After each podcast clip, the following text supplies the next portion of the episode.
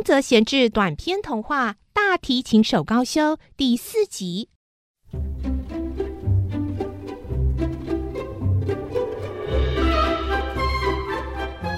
好烦啊！高修耐不住布谷鸟一再的请求，只能苦笑，开始拉奏了起来。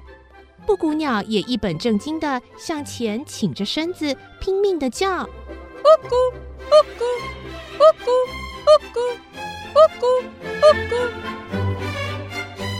高修刚开始觉得很厌烦，但是渐渐的，他开始发现布谷鸟和自己的琴音竟然变得一致了，越拉越觉得布谷鸟唱的比自己的琴音更准确。天哪！再继续做这种傻事，我也变成鸟了。高修突然停了下来，而布谷鸟好像被人砸到头似的，晃了一下，又多叫了几声“呜咕呜咕咕咕”，然后他停了下来，生气的看着高修：“你怎么可以停下来？无论是多么艰苦的环境和遭遇，没有一只布谷鸟会在喉咙出血前停止啼叫的。”你凭什么命令我啊？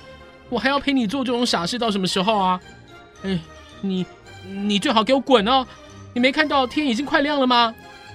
高修指着窗外这么说。东方的天空已经开始出现曙光，原先的乌云正不断的向北方散去。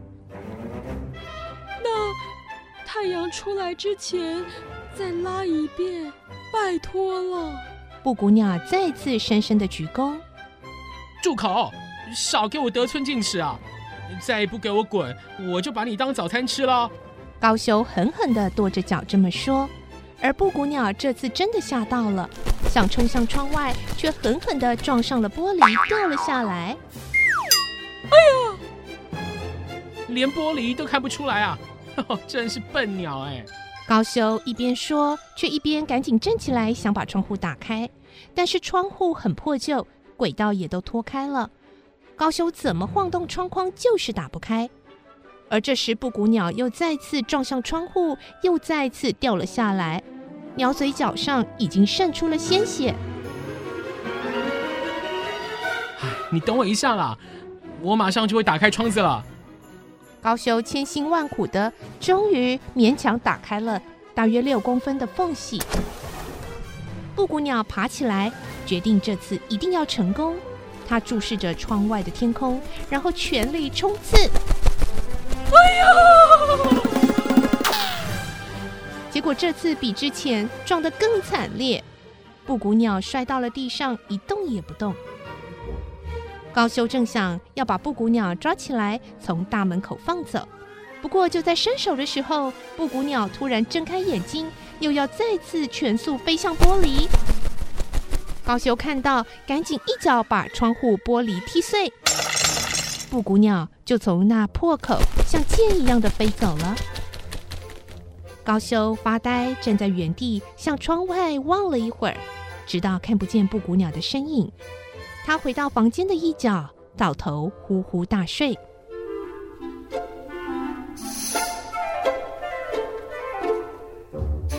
第三天晚上，高修又是拉着大提琴，一直到深夜。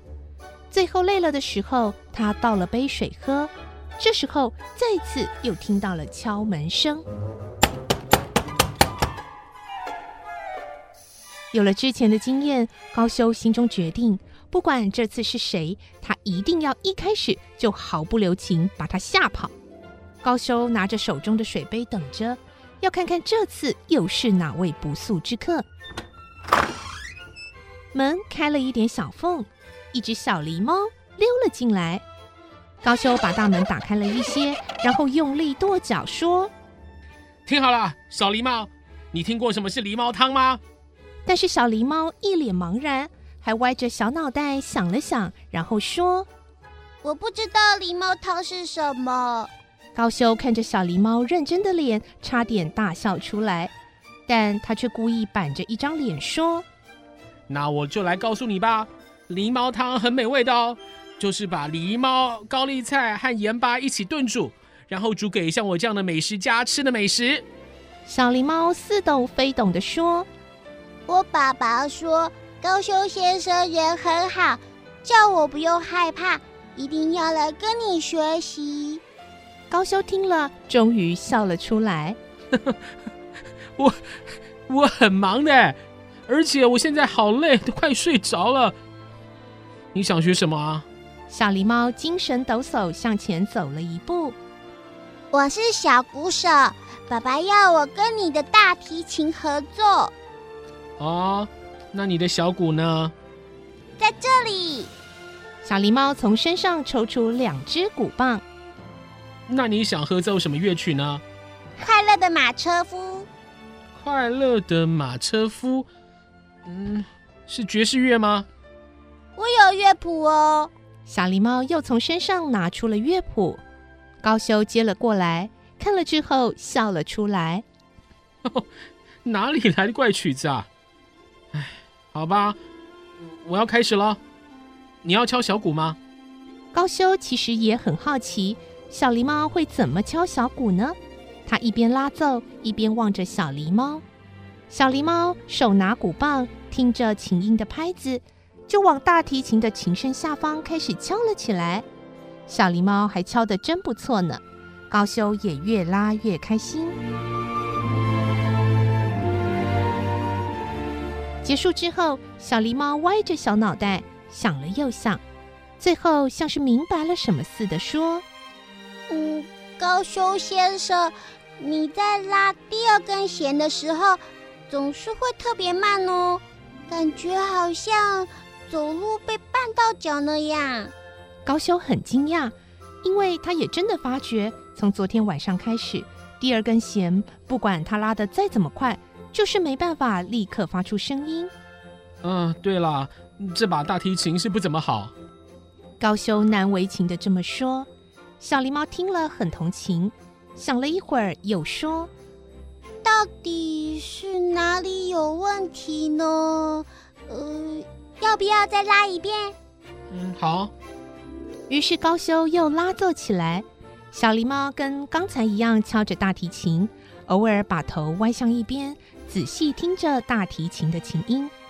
就这样，他们练到东方的天空也渐渐明亮起来。啊，天亮了！真的非常感谢您。小狸猫迅速灵敏地背起鼓棒和乐谱，用胶布固定好，向高修鞠躬了两三次，然后才匆匆地离开。高修呆呆地站在原地好一会儿，深呼吸着从破窗户吹进来的凉风。